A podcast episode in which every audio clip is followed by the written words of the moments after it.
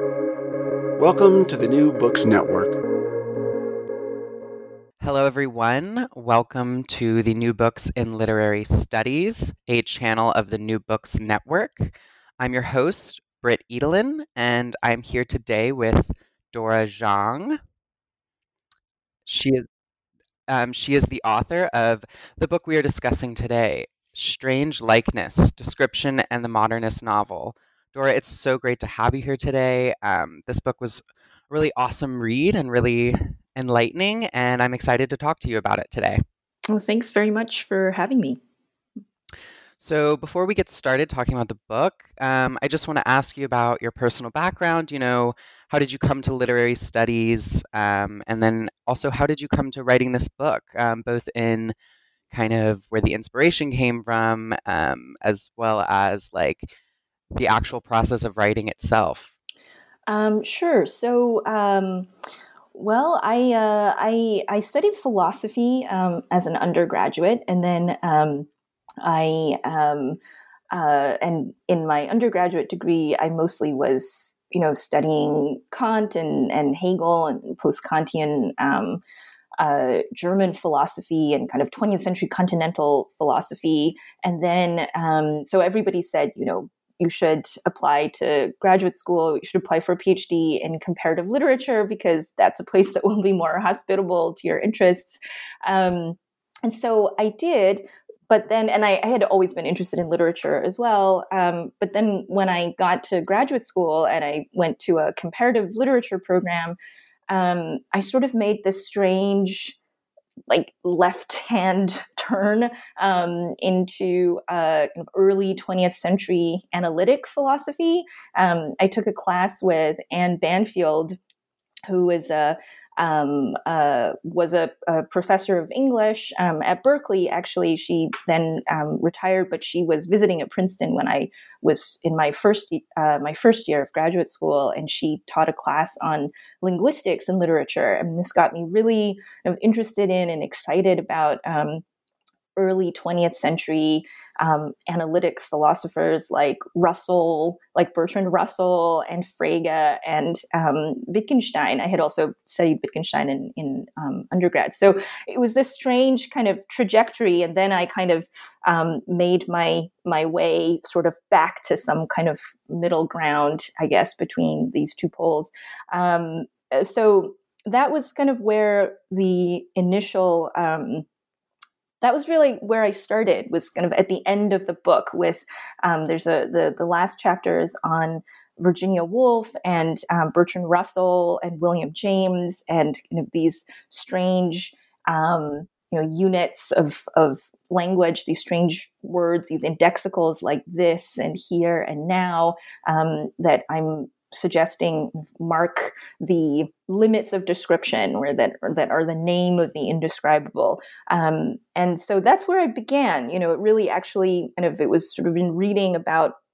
the kind of different the the sorts of um, the the ways of knowing that could be encoded in different parts of language. That was kind of the initial sort of intuition or or idea i think that um, that that sparked the the project. And then um, uh, you know then it kind of developed from there. I started thinking about description and it really also just began with this basic experience that i kept having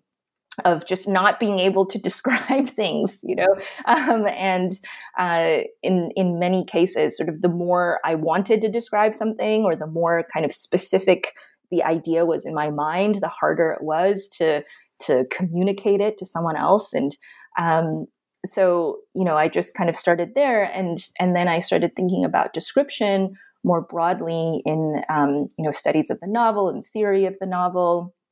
and i realized that this was just um, this topic that had actually not received a ton of attention even though we really take it for granted all the time and we invoke description all the time but it's not you know the kind of focus it's not the focal point of a lot of critical studies um, of the novel at least. Um,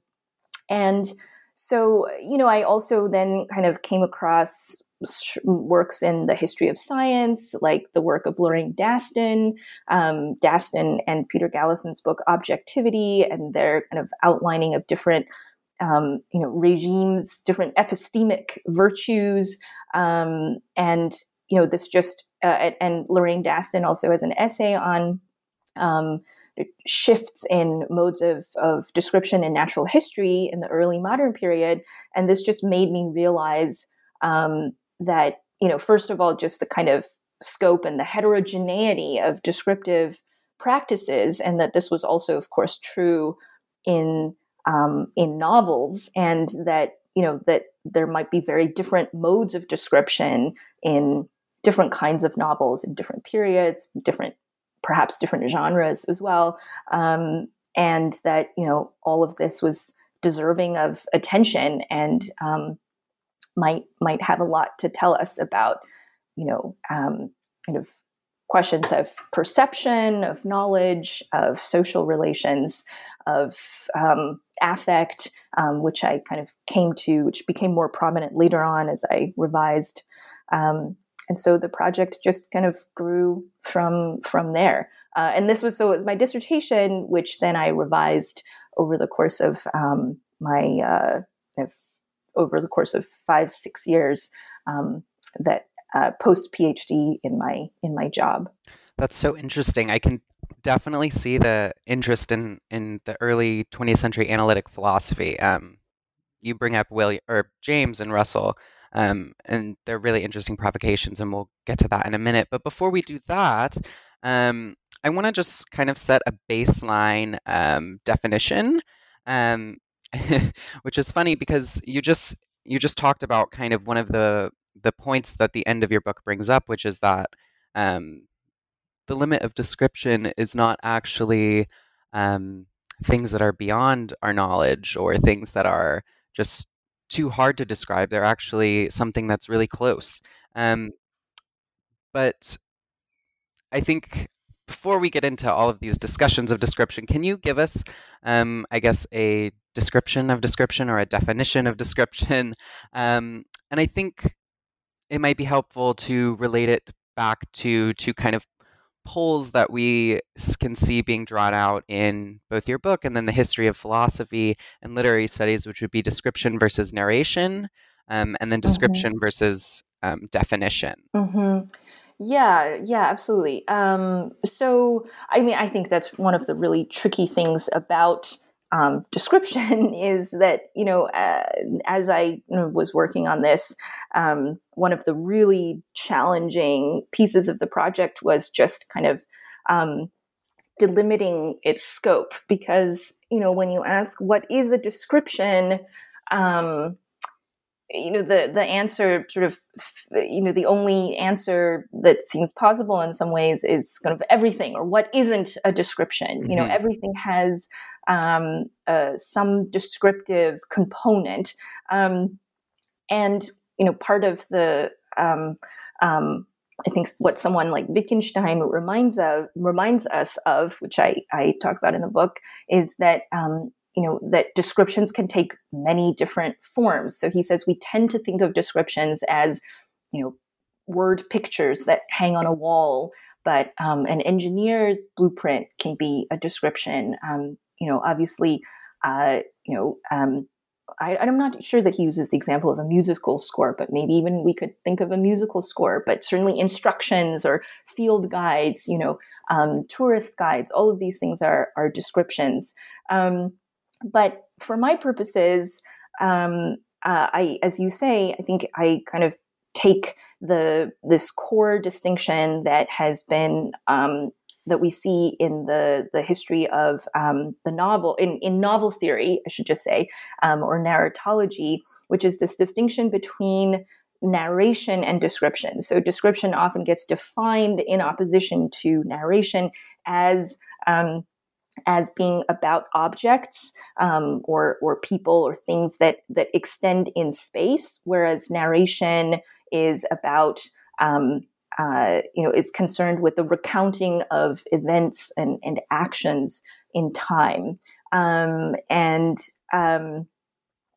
description also, I think, we is is typically sort of associated with um, attribution or predication. Um, it seems to have that function. It, you know, if you think of a paradigmatic description in a novel, it's a, a description of a room or of a house or a person or maybe a landscape.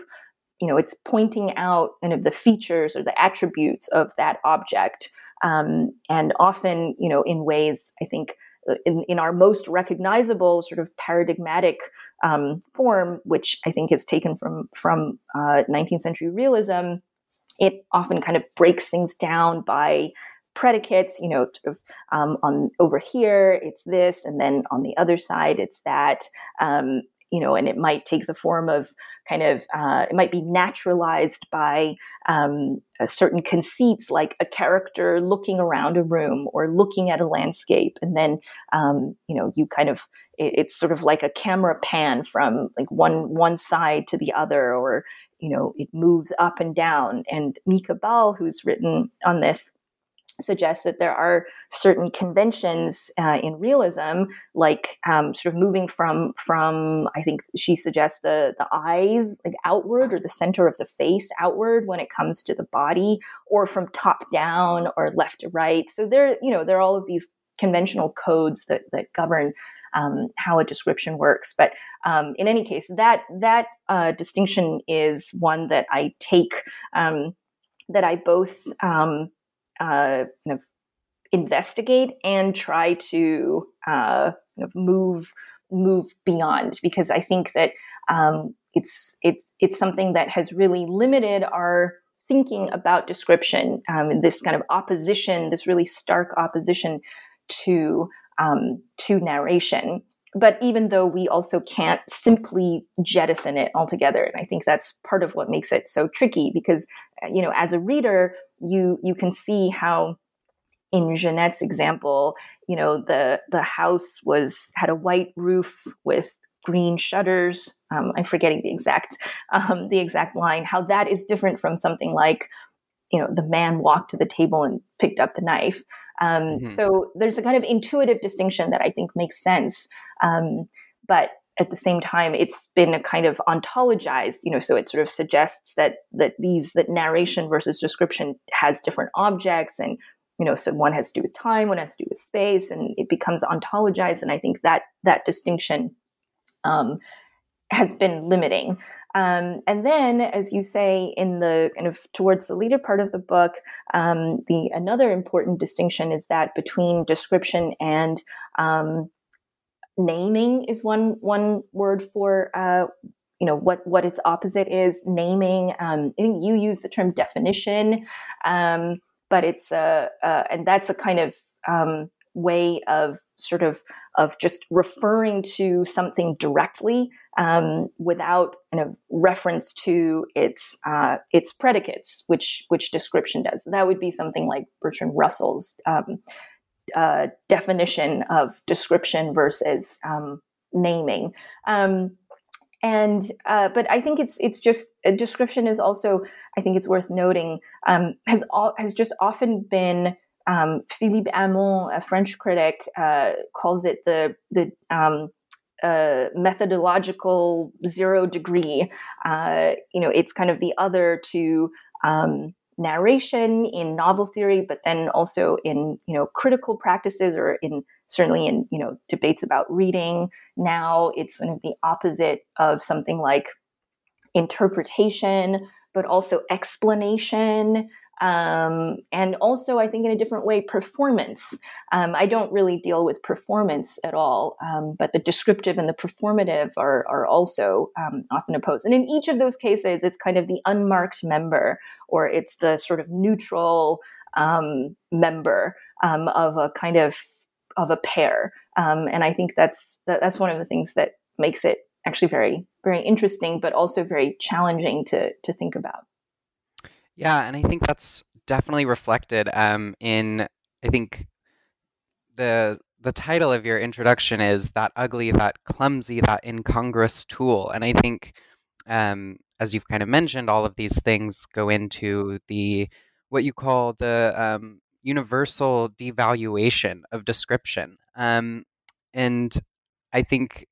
you're really hitting on something that it's it's so hard to describe what description is without pulling it apart and making narration something so opposite to it. Um, and I think what I want to get into now um, is something that is very,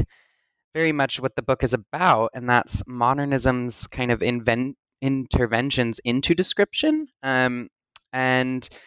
so this book is subtitled Description in the Modernist Novel, but you focus on three authors. And I'm wondering if you can kind of give us um, a really quick little overview of what modernism's interventions are, as well as why um, why you chose these three writers, um, James, Proust, and Woolf, um, to kind of talk about what their descriptions are doing and how that how that changes how we can think about intervention or description. yeah, yeah, absolutely. Um, so, right, and uh, this gives me the chance also to clarify. Um, I mean, I, I think I, I, said this somewhere in the book too that um, the the subtitle is you know, description and the modernist novel, as you say, but obviously, this category of the modernist novel is a kind of um, fiction itself and you know so much work in modernist studies has in the last couple of decades has been about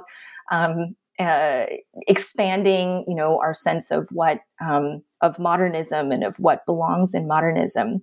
Um, so, uh, you know, I, I just kind of retained the modernist novel because I, I was thinking description and modernist fiction, but then I didn't actually like the rhyme. So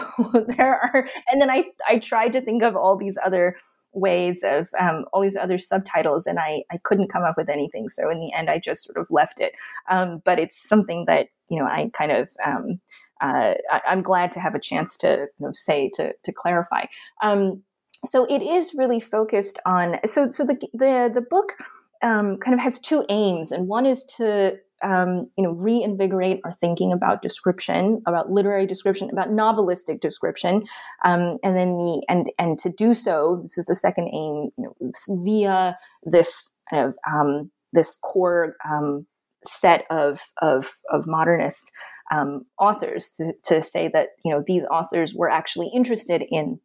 description um, and we're doing interesting things with description. And that's you know, counterintuitive because um, because we associate description so much with 19th century realism, novelistic description, again, um, with 19th century realism. And because these authors, many modernist authors themselves, were very vocal, um, very vocally, you know, uh, disavowing um, description as a kind of obsolescent uh, aesthetic category or or feature of the novel.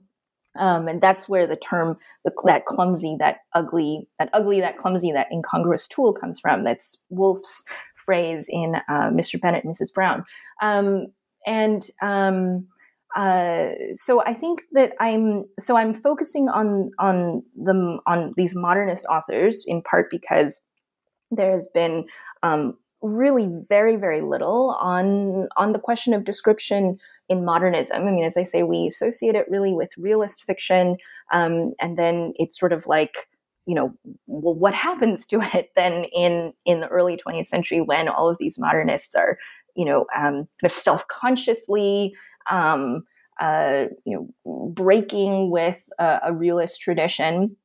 Um, and I began actually by kind of suggesting, by by sort of arguing that that this really was a break, and that they were really doing things that were um, kind of uh, you know really new. Um, and as I you know through the revision process and in conversation with others and feedback from others, I started to really realize that actually there was much more continuity than I you know had um, had realized, which probably is also a feature of just modernists, people who study modernists, you kind of begin by really imbibing the whole like this is totally radical and and new, you know, discourse from from modernists themselves, and then you're like, oh, it's actually you know um, much more continuous in in a lot of ways um, than than they were suggesting. So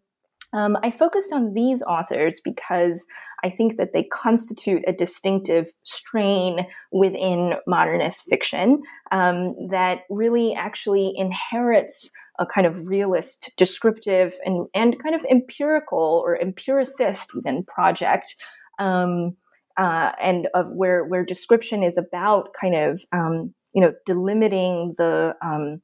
the the world um, but they do so but they kind of take it up in and and in sort of torqued form. Um, so it's more of a i think i came to kind of see it as more of a sort of um, as a kind of torquing or a, a, a, a twisting or a kind of distortion rather than um, some kind of total break. Um, and I so I think that so these are are this is a group that I, I see as really kind of inheriting a, a realist descriptive project. Um, and so as also distinct from I think more um, from from the avant-garde or from writers who are more um, kind of willing to break I think with um, with with that realist um, project. Um, so I, I, some, I think Stein and and and um, uh, Joyce as well um, might belong to the the latter category. Um, so. Uh, so, so that's one reason why I focused on on these authors. I think that they're they're also reading each other. I mean, Woolf is reading both James and Proust, um, and I think she's really actually at the center of of the novel. Uh, sorry, of this of my book. Um, uh, so I think they're they're really concerned with the question of of description and with what can be described, and especially with what it means to describe things that you know are immaterial or um, or uh, um, you know invisible um, or intangible. And uh, I think also the other reason for for choosing these authors is that um, I'm also engaged with novel theory. Um, so the you know there's a chapter that discusses Lukács, um, uh, who whose essay narrate uh, or describe I think has been really very influential in in our understanding of um, of description and its devaluation and um, this tradition of novel theory, you know, is really kind of concerned. I mean, these are is really concerned with a with kind of you know now very canonical figures, um, and so this was the other reason to kind of engage or to to focus on this very canonical um, you know set of kind of high high modernists. Um, and I think you know if I were to uh, uh, in a continuation of the project, um, or really what I hope you know will happen, which is that other people you know will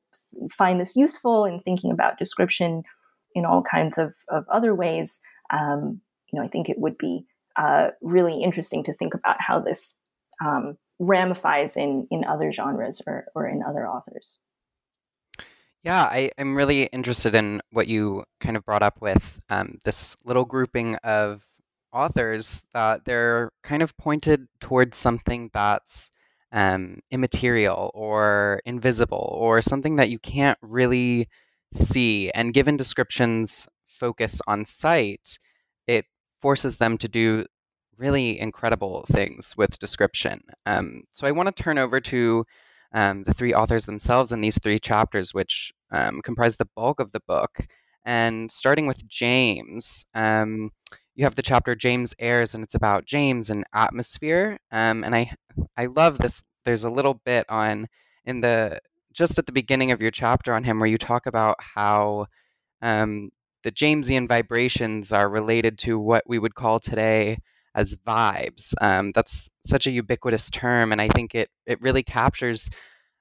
how you know you can walk into a room and there's an atmosphere there's a sense there's something going on between people but you can't really you can't see it but you know it's there. And you write that it's um, quote clearly felt and information rich. Um, and i i mean i just want to give you the space to you know how did james how does james craft atmosphere and what is he doing with description to um, call attention to something that's invisible but has such intense ramifications for you know every space that we enter yeah um yeah i think this chapter began with just my observation of just the james's continual invocations of the air and of things being in the air. Um, I mean, it's just once you start looking for it, it's kind of crazy how it's just all over his writing. Um, both his critical writing um, and in the prefaces and essays, as well as in the novels, the late novels, especially um, themselves. Um, and I just, you know, this this chapter just tries to take seriously that James is interested in describing what is in the air. Um, and so I think that I, so I'm arguing that his attention, first of all, that he is that he's really attentive to atmospheres, um, and the, these are atmospheres, you know, the atmosphere of um, of a room when you walk into it, or of an interaction, um, of a situation or a conversation, or um, the atmosphere, you know, of a of a kind of dynamic between two people or a group of people, which is, of course, his subject, right? Relations, um, and so. Um, I think uh, I'm suggesting that that he's really interested in um, that his descriptive attention is really trained on atmospheres, um, and in this way, he kind of inherits what I'm just calling a kind of the Balzacian social hermeneutic descriptive project. Um, Balzac, for so many uh, you know theorists and and also novelists, including James himself, is kind of the um, the paradigmatic describer, as it were. Um, you know, he often, and, and for many, he also sort of goes overboard um, and, you know, kind of describes too much. But so much of, of Balzac's descriptions are about material objects. Um, you know, they're about you know, items of clothing and furniture and, you know, these really detailed catalogs of like rooms and, and, and houses that really locate them very precisely in a kind of social space. Um, and so I'm suggesting that that James is actually, you know, that he doesn't abandon that kind of Balzacian descriptive project, but that he is interested in, you know, not so much in describing like people's physiognomies or their belongings or their items of clothing, but something like like the atmospheres that attend them, um, or in the the places that they dwell in, and you know, their parties, um, their interactions, and so on. Um, and so he's he, so what does it mean to kind of bring this really elusive dimension of social experience within the descriptive ambit of the novel? Um, it, it, he i think that this is one way of of understanding the um, the charge that that james under describes you know which is another way of of um, of saying that he's vague because he is and it's often hard to know um, not just what's going on but it's hard to kind of visualize um, what you know his his characters look like or what the what what their houses look like um, you know even when he does describe their houses. Uh, so i think that there's a kind of shift to this more kind of immaterial dimension of social experience and that um, he's i think we can also see him as taking as arguing that it it take that it's something that needs to be taken seriously um, that it is you know uh, that it's a, a site of of information for those who can kind of perceive it or can can read it um, and it requires this kind of embodied you know um, uh, mode of of perception. I mean, I think again, that's also one of the things that's really hard about atmospheres, about talking about atmospheres. And I you know, ended up writing a separate article on atmospheres and just sort of everyday life. Um, and you know, I think it's really hard to to say like, how do you know what what an atmosphere is or what the atmosphere of a place is? Um, you know, it's really hard to kind of break it down, to analyze it in the sense of breaking it down into its component parts. Um, but at the same time, it's all it's often really, you know, strongly um, strongly felt. Um, and in James, his most sensitive, those who are most sensitive to um, to the atmosphere uh, or to the air and what it holds um, are are very often um, women. Um, and so there's also a kind of gender dimension to um, this insistence on, um, you know, on taking atmospheres uh, seriously. Um, and then I, I, think that it, it gives him too a kind of vocabulary, a, a kind of metaphoric, um, a, a, metaphorical or, or a sort of image repertoire for thinking about um, or for figuring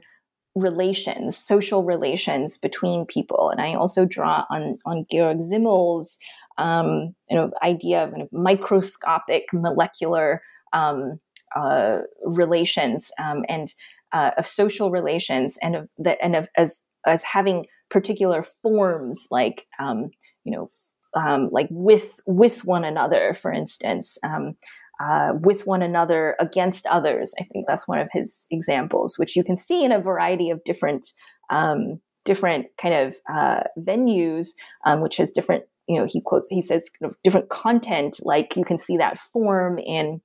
both a church and an art school. Those are his examples. Um, but it you know has this this same form, um, and so I think that's that kind of formal interest in in in uh, delimiting or you know just describing maybe um, relations um, is something that that we kind of know that James has, and I think um, atmosphere and the sort of vocabulary and the the um, image of atmospherics of, of spatial inhabiting um, gives him a, a means to um, to figure these kinds of, of relations. And so also recast some of his very well known um, spatial images, like for like even the House of Fiction, um, for instance. Yeah, I was really interested in what you just said about um, he's not he's not necessarily just breaking down and doing something new. He's there's an establishment of an almost emotion of um, expansion that you know description can talk about these physical things in a room, but it also can talk about something that's something that is in the room because everything else is already in the room. Um, mm. And and the the question of relation is on is in every chapter. It's on every page, and I was really I was really intrigued by all of what you say about relations and how people can charge a room. Um, and I think I think I want to move from there into this idea of relation and take it into Proust, um, mm-hmm. because you talk about how um, in the introduction, when you compare your chapters, that um, you write if James' atmospheres turned description toward relations that hovered uncertainly in the air, Proust amplifies this by using analogies. Can you can you kind of explain what you mean by the amplification um, and kind I guess the difference between what James is doing and what Proust is doing with his um, analogical description. Yeah. Um, so I think one of the the features of um, um, Proust, uh, and uh, you know, this is a little bit like when I started um, tracking these instances of air in James, and I just found them all over the place. Once I started really um, tracking Proust's analogies, uh, I just realized they were, um, you know, even more you know ubiquitous than these invocations of, of air in James. That they're they they really kind of make up so much of the text. Um, and obviously, metaphor is really well known in. Um, as being important for Proust uh, in his own aesthetic theory, metaphor is kind of the you know the style that um, you know is able to uh, link past and present and to kind of bring them together. Um, and I was interested in tracking something a little different, um, which and so I'm calling it analogy rather than um, metaphor, which is just these, which is a, and it has a kind of broader, I think, scope. Um, and I was particularly interested in just these kind of very ordinary, passing, um, uh, comparative figures that just you know if you really if you pick up any page of of um, in search of lost time you'll just find um, you know so many of these. It's kind of just they're often referred to in they're just used in passing to kind of evoke you know really every every kind of really anything that is described you know it's it, it can't be done without without comparison to something else um, without you know a, kind of figure like like like come or you know um, just as or you know so when this thing you know um, uh, uh, so so um, other constructions like that. So it's um, I think it's just a kind of it, so I think it, it, I was sort of tracking something more um, specific. I think in the case of James and and atmospheres and his interest in figuring these you know social relations and in Proust I think it expands into a it encompasses not just social relations although I I do spend some time looking at I think the descriptions of um, of society life, you know, across the the, the different um, classes in bourgeois salons and also aristocratic ones, which I think are really the site of so much of his um, his wit and his humor. Um, uh, but it also just, you know, it really like encompasses um, everything, and the the kinds of connections that he draws can be so um, surprising and and sometimes eh, you know so he writes to friends to ask them um, you know uh, do you know like in the field of mathematics is there a um, is there a kind of analogous phenomenon for this thing that I want to describe? Um, so he really draws from a, a, a very wide field, um, and it, it just kind of becomes. It seems to become a, a more of a like a kind of habit or a sort of um, uh, maybe in a uh, maybe also a kind of um, uh, an addiction or a sort of like um, a tic, like something that he can't stop doing, like and nothing can be referred to without you know being compared to something else. Um, so um, yeah, so I think that's that's kind of one of the so I, I see it as a sort of both a kind of um, a, a, continuation and a kind of expansion in in the case of of Proust. Yeah, and in Proust, um, I've read Proust, and it's it's such a interesting and exciting phenomenon of reading Proust to, you know, be going down a page and then you get that you get that like or just as, and you go on a four or five or however many page excursion into some completely other topic. And um, so this relates to what you were talking about with um, how narration um, kind of propels us forward, uh, whereas description kind of takes us out of the temporality of the novel or the plot itself. Um, and I mm-hmm. think what I what I want to focus on, or in this question, is you in this chapter focus so heavily on not these you know the grand moments of Proust, not the not the Madeleine scene, but in mm-hmm. these everyday descriptions or these everyday likenings. Um, mm-hmm. And I think something that I was con- I constantly wrote in the margins was everything is because it is like something else. Mm-hmm. Um, I wonder if you can talk about kind of how Proust uses the concept of likening or what you would call likening to establish identity or established existence in the world and um, kind of a, a really central part of subjectivity and being. Yeah, definitely. Um, and here I was really aided by Jonathan Flatley's book, um, Like Andy Warhol, um, where he talks about Warhol's project of liking. So so um, uh, so Flatley is more interested in um, liking than likening. Um, but I found kind of this idea of a project. Uh, but but he was also interested in in Warhol's sort of likes um, in the sense of kind of creating, you know.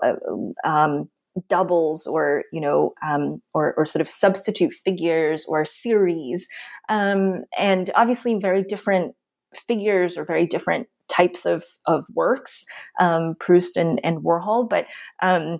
although maybe we just like I would love to read more about like someone thinking about Proust and Warhol together. But um, uh, uh, yeah, I so so I think just thinking about this idea of um, of liking or you know for me it was thinking about likening as a kind of sustained project um, as something that that you know um, can be, uh, I think, really a sort of critique of of identity, but that isn't about just about difference. Um, you know, but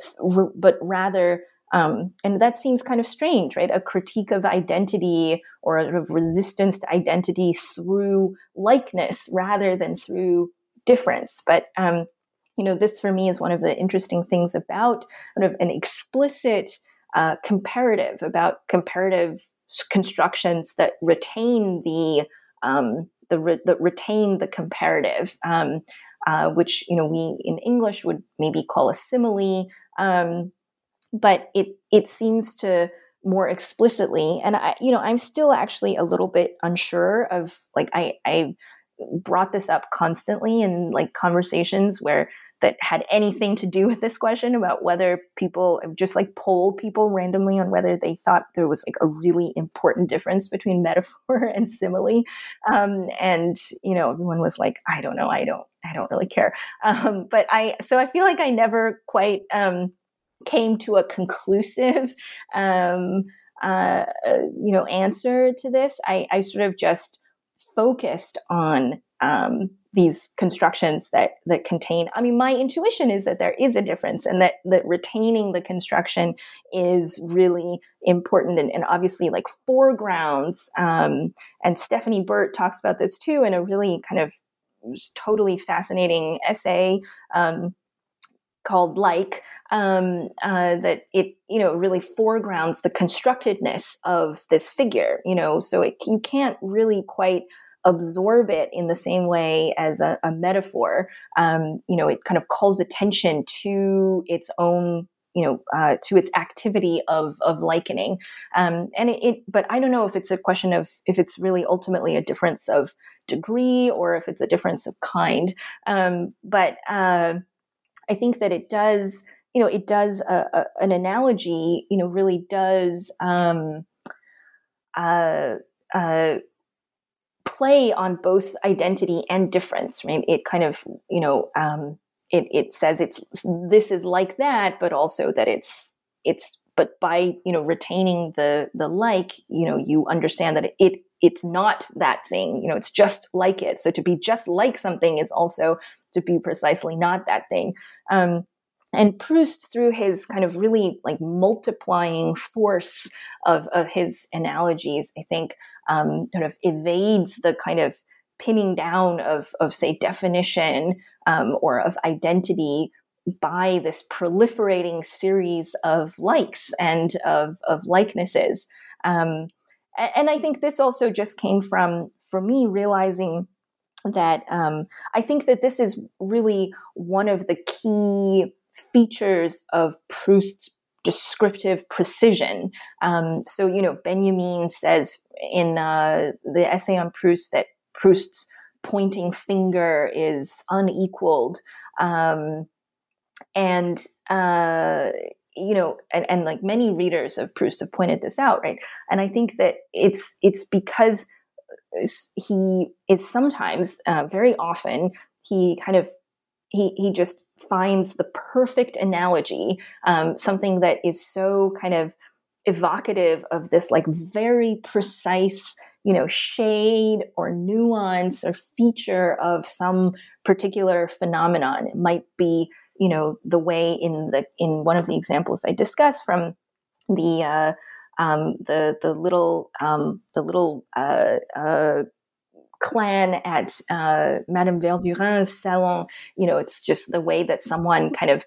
uh, tries to chime in with uh, and you know to agree with an aesthetic judgment that he doesn't quite understand, but in order to fit in, you know, so it can be these really precise kind of um, aspects of appearance, but that you know contains so much information and that te- reveals so much about you know who that character is, what the environment of that you know group is what their dynamics are what you know aesthetic judgment means in this case. Um,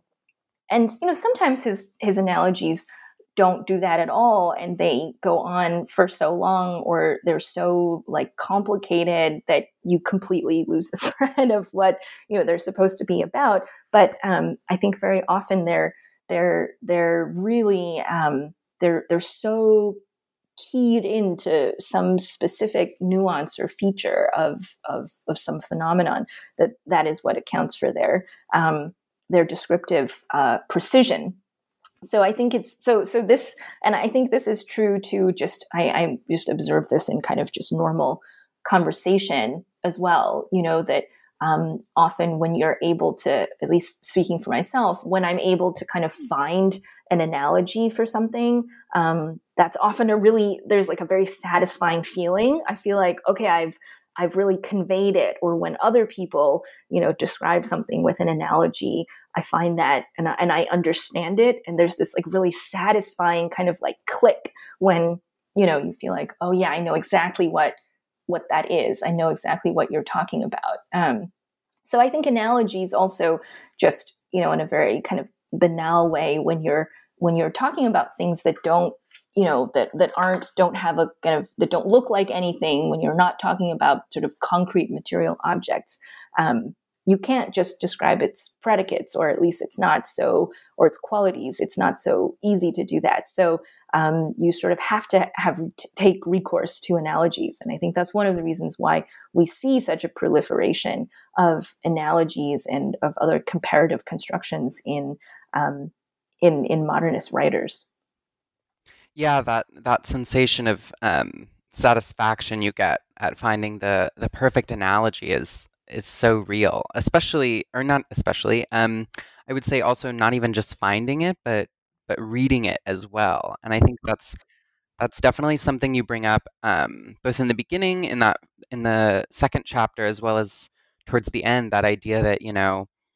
all of reading um, as well as perhaps all of you know subjectivity or being is something that has to do with saying yes that's exactly how it feels and there's this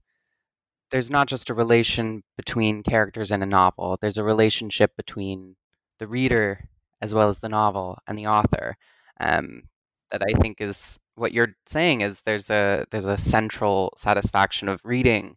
that is descriptive and the idea that something in the text described exactly something that you don't think you could put into words. Um, so I wanna I wanna move on to um, your last chapter, or not your last chapter, the second to last chapter on Woolf, um, and I think the the the through line between Proust and Woolf is this idea of matching, um, and with Woolf you bring it up to um, you open the chapter with who among us has not stumbled in trying to describe a feeling and I think that's such an accurate question to ask about Woolf and to say that she does it so well and so often. Um, and you you talk about um, her her work as someone who's doing a lot of affective attunement. Um, can you just kind of give us an overview of what you mean by um, what you call in this chapter as affective attunement and matching, and perhaps how Woolf's project relates to that, especially um, as you've mentioned, she's such a critic of description in her um, nonfiction works. Mm-hmm. Yeah, definitely. So let me start with matching, actually, because this this reminds me of of something I of, about both you know Proust, but also James. I mean, across the the um, the authors, um, which is that as I talk about analogy and you know that kind of that kind of feeling of um,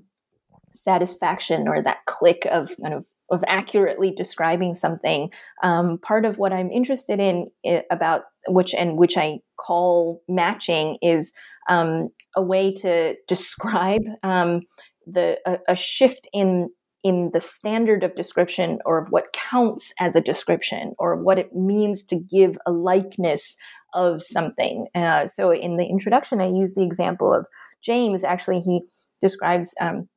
Adam Verver's face in the uh, in the Golden Bowl as being like um, or as resembling a small room, you know, decent, a small decent room. I think um, clean, swept, and bare of furniture. Those that's not the exact phrasing, but it's it's like that. Um, and you know, so I I'm I'm asking, what does it mean for you know for Adam Verver's face to be like a, a, small, clean swept room. You know, what does it mean to say that that's a description of a face? Um, I think we kind of tend to think of description, coming back to Wittgenstein's point about word pictures that hang on the wall, we tend to think of them as having this kind of standard of visual resemblance. Um, and of course, you know, what visual resemblance means in the case of language is, you know, determined by a set of generic conventions that we've learned. And I think these are really the conventions, you know, that we've inherited from from realism about sort of like what a word kind of portrait or a word picture um, is. But I think that these that that these the writers that I'm looking at are are interested in a kind of different standard of um, of of resemblance um, or something that might not look like resemblance or that might not seem to us like resemblance, but which is aiming nevertheless at some kind of accuracy or some kind of precision. Um, and so matching is one word that I you know use to try to name or to describe um, that what that kind of relationship or what that skewed relationship of correspondence is between description and and its object. Um, but I think that's very much at play in the particular analogies that that they use. Um, so I think that's true for for everyone, and I think it really comes to the fore though in the case of Woolf because she is so concerned with describing feeling, and that is the the focus of the chapter on the first chapter on Woolf, which is the third chapter of the book, or is it the fourth? Um, uh, but the second to last chapter anyway. Um, and because feeling you know maybe even more so or at least as much so as as anything else uh, i think more so than than anything else in many ways can't be described except by analogy um, or you know except through kind of comparison. Um, and so you know it, it's these comparisons like um, uh, the, and, and so it's actually something that we do in ordinary life all the time. You know, when we say that, like, oh, well, when he walked into the room, it was like a storm cloud descended or something. Like these are very immediately kind of intuitive and recognizable descriptions of what what that kind of atmosphere, what that feeling um, um, is like. Um, and uh, I think that, so I think she's, you know, especially concerned with the problem of describing feelings. And I think that her, first of all, that her own critiques of description, um, of, you know, especially um, with Bennett as her target, I mean, I think there's a kind of like willful limitation of what description means in her critical remarks on on description. Um, and I think she's actually, you know, uh, that there is a lot of description in her her own novels, although she, you know, call she might not call them such. Um, and and I want to call them such because I think to think of you know descriptions of feeling or um, or you know um, atmospheres or these kind of relations between these homologies between um, really different uh, phenomena to call them descriptions is to kind of help us see how um, how heterogeneous you know descriptive practices are. And it's to see it, it, it helps us to see that that's operating even in you know even in in realist um, works that you know for the modernists were uh, were kind of paragons of, of description as you know the prose of things um, which they they uh, are are you know taking issue with or, or want to take distance from. Um, for their and quite self-consciously and kind of rhetorically for their for their own purposes. Um, so i think she kind of really yeah willfully kind of limits um, uh, the sense of what what description is in in her assessment woolf's assessment of of her predecessors but that her own works are really interested in kind of especially interested in describing um, feelings. Um, and um, I find this, I, have found really helpful the work of, of Daniel Stern, who is a, a psychoanalyst and um, a developmental psychologist who's worked on affective attunement, what he calls affective attunement, which has to do with the sharing of an affect or of a feeling between, um, in his discussion, um, the parent and child. Um, and, it, in his discussion, it's a kind of pre-verbal infant. So um, he's really interested more in affect behaviors. Um, but his his idea is that um, you know that that in order to share an affect, um, that is to kind of enter into an affect with someone else, um, and and so not just to kind of to to tell them that you understand it, but to kind of share in it, which is what he calls affective attunement. Um, that necessitates not imitation, but correspondence. Um, and specifically, that means for him, um,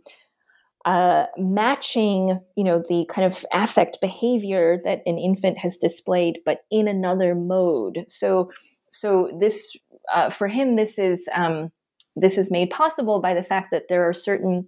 uh, that certain features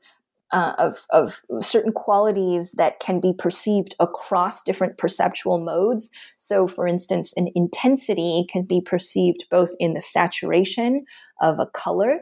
and in the you know say force of a gesture or the the, the uh, volume of a sound um, or the quality of a sound intensity can be perceived in in all of these or um, you know or or kind of uh, um, a, a, movement contour can be felt you know of kind of of of rising and and and falling say can be perceived you know in a gesture in the move movement of an arm but also in a sound and and so on. Um, and so these kinds of these perceptual qualities that can be perceived across different modes and he he really identifies and isolates um, three of these but then which can be broken down into um, six. I think it's intensity um, rhythm um, contour. I hope i'm remembering that right. Um, uh, these which can be perceived across a, a, a, you know different perceptual modes that is what allows for this kind of um, you know taking up of of of, of uh, behavior and then um, uh, transposing it in in a different um,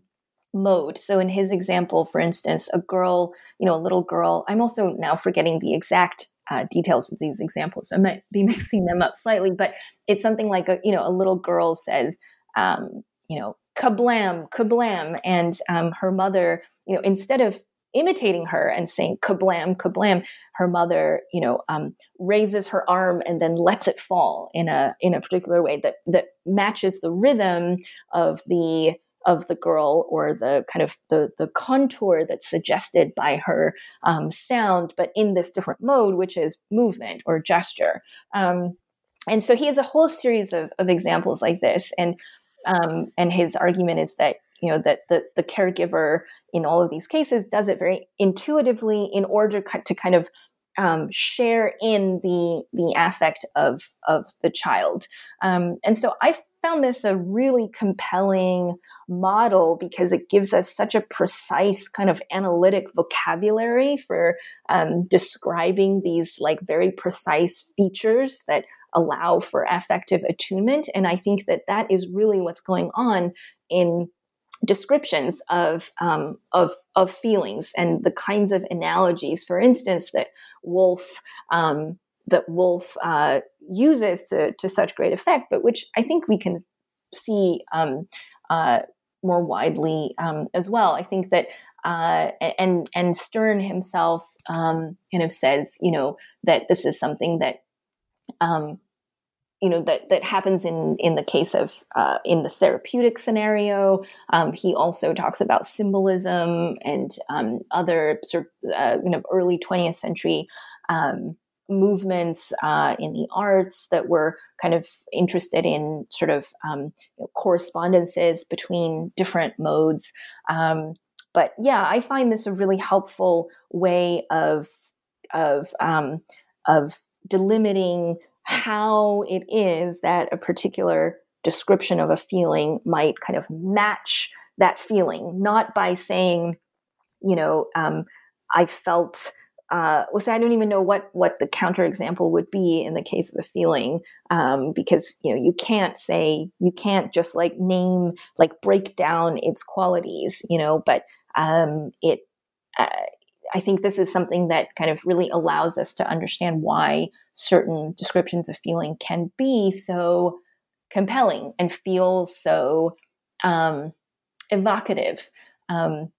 and then there's i mean there's a whole other piece too about how this allows us to um, i think in the phenomenology of reading this might explain too that sense of accompaniment um, that that one might feel you know in in recognizing something or in kind of having a feeling sort of evoked um, a kind of matching feeling evoked by by a description. Um, but it's a kind of very minimal form of accompaniment that doesn't even require like identification with a character, um, but is just a sort of um, about this kind of this this feature of um, this fact that we can perceive qualities across different different perceptual modes. Mm-hmm. Well, I want to I want to move on to your last chapter, um, and in a it, in I'll be honest, this one was my favorite chapter. Um, it's so interesting um, and so kind of exciting because you take you take everything you've said about description and what it can do, and then go right to the edge and ask um, what happens at the limit of description. And I think what you're talking about with feeling um, is exactly what you you you're getting at with the idea that you know there are some things that feel like they you just can't describe them. You just you can't do anything with them, and you argue kind of against um, a history and philosophy or literary studies that it, the the limit is not at some kind of beyond that's very far away. It's actually right up next to us. The hardest and most indescribable things are often what we know best. Um, and I, I want to ask kind of about this and how that and how it relates to um, maybe how you know it's the idea that language works because it's communal and feelings are something that are so subjective that the medium of language in its um, in the fact that it exists between others um, it can't ever approach the pure subjectivity um, but there is something that you or that can which you find in um, deictics and indexicals um, so i'm wondering if you can talk about this idea that you draw out from James and Russell and connect it to Woolf and I get and the figure of Lily Briscoe or Clarissa Dalloway um, with there she there she was. Mm-hmm, mm-hmm. Yeah, um, yeah. This this really is about kind of the the limits of of description, um, and it's um, it. I, I'm suggesting that um, you know, when we say something like, or when you read, uh, and this also came about because, you know, partly through just noticing the prominence of of um, indexicals in in Woolf's work. You know, when you say something like "it was this," um, like Lily Briscoe says in "To the Lighthouse," she's looking out at you know the landscape and she's really frustrated because she can't paint what she sees and you know she says it but it was this um, and and there are a lot of moments like that and the prominence of indexicals can be explained in part by the use of free indirect style but um, i think that Woolf is sort of just intuitively um, uh, getting at something about the about what what these particular words which are both the most precise and the most kind of semantically empty um, what what these words can indicate, which I think is that we've reached some sort of descriptive limit. So it is actually, they are both the most, um, they are actually the the only ways to kind of say uh, the whole of the thing, you know. Um, but at the same time, they're not comprehensible to to others. Um, and so this was, you know, this this was kind of, uh, as I kind of said at the beginning, this was where the project really began, and it, I I wrote this as a as an article a few years ago. And then in revising it for the book, I kind of um, realized, um, you know, in parts through the other, through the other, having worked through the other chapters, that there was this other way than of, of you could take kind of the the argument a step further about the limit of description and say, well, actually, because you know, the, in the article version, I just really emphasized the um, the mutual incomprehensibility of you know my this and your this, which is something that Russell really insists on. Um, but I think that it also really issues a kind of invitation, you know, to the reader um, and to others to um, to uh, sort of um, you know to to kind of collectively adjudicate the the the referent of of this or the scope of this in a lot of ways. So I think it's both actually a way to um, register the sort of atomization of of modernity and the kind of like you know in each each individual as a monad you know in in her own locked room um, unable to communicate with others um, and which you know for for lukács and for other marxist critics is is one of the one of the reasons why modernism is bad. Um, i think it's a way so i think the use of of indexicals and you know the kind of um, the inescapability and the ending at, at something like it was this or the ending of this mrs dalloway you know for there she was um, the the moments like that are um, both a way to register the kind of atomization the alienation of modernity and to kind of dissolve that sort of atomization at in in the same instant because it it isn't it is kind of you know like sort of you know something like pure subjectivity because you know you my this is your is you can't have access to my this and i can't have access to your this. But by that by that same token they kind of dissolve and you know in the course of reading um, when you read for there she was um, you know you you are sort of invited to kind of um, fill in or to sort of you know um, uh, it, it kind of reaches out towards something that isn't determinate you know what exactly that means for there she was. It reaches out towards something that isn't um, determinate um, or that doesn't operate according to a, a, determinate concept. So it's i think it's both a kind of a, it's it's like the apotheosis of sort of the you know the the monad in a room and its dissolution um, in in the same uh, in the same instant. Um, and uh, yeah, so I think that that's what's that that's one of the things that you know also makes for me Woolf such a compelling um, kind of theorist. Uh, you know, not explicitly so, but a kind of theorist of, of description. In that, I think she's really um, kind of finding all of these really inventive ways to uh, describe feeling, but then also finding these really inventive and and incredibly, for me at least, you know, uh, compelling ways of describing the limits of description um, or making a foregrounding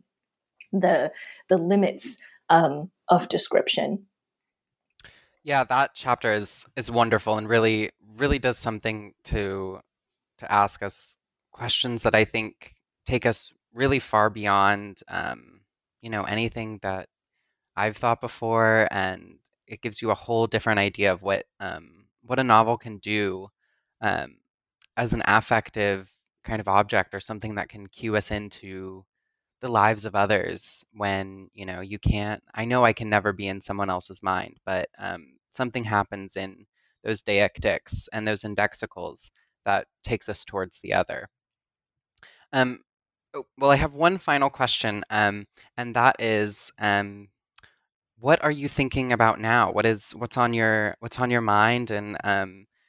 do you have anything that you're you know working towards, or can you share anything about what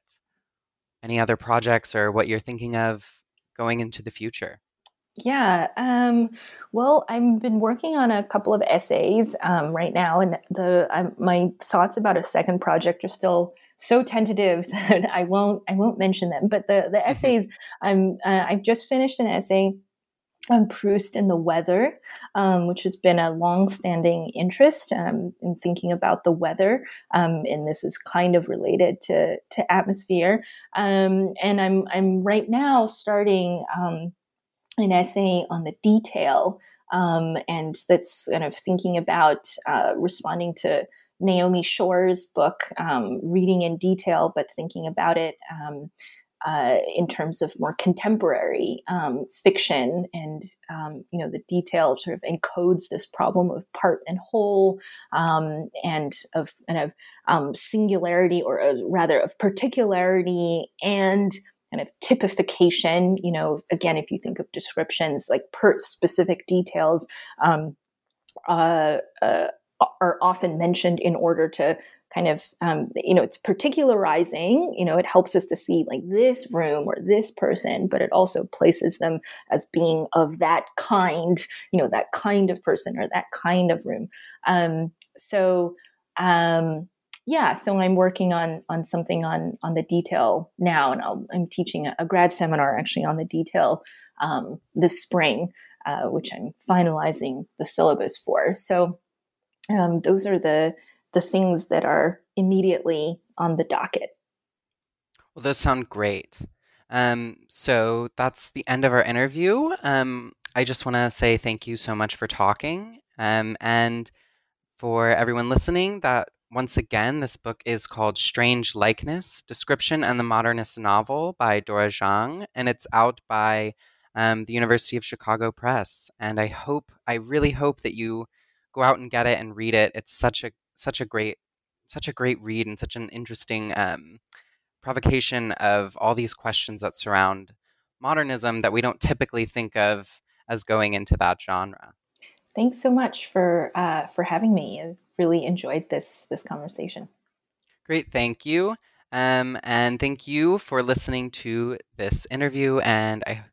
I hope you continue to listen to the New Books in Literary Studies on the New Books Network.